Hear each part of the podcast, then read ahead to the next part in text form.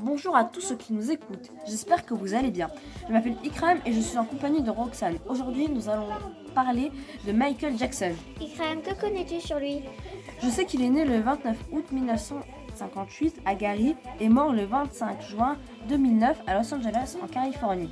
Michael Jackson est septième d'une famille de 9 enfants. Ils sont beaucoup dans cette famille. Ses différents métiers étaient acteur, compositeur, interprète, danseur et chorégraphe. Et toi, que connais-tu sur Michael Jackson? Je sais que le livre des records l'a nommé artiste le plus couronné de tous les temps.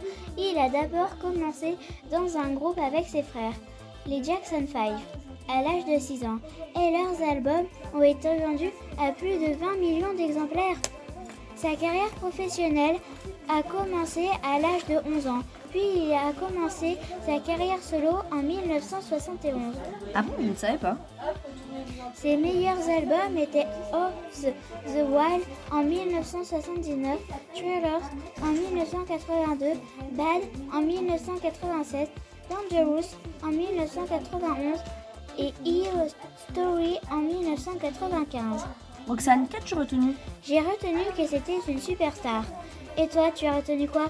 J'ai retenu qu'il était énormément connu. Je ne pensais pas à ce point. Est-ce que tu as aimé?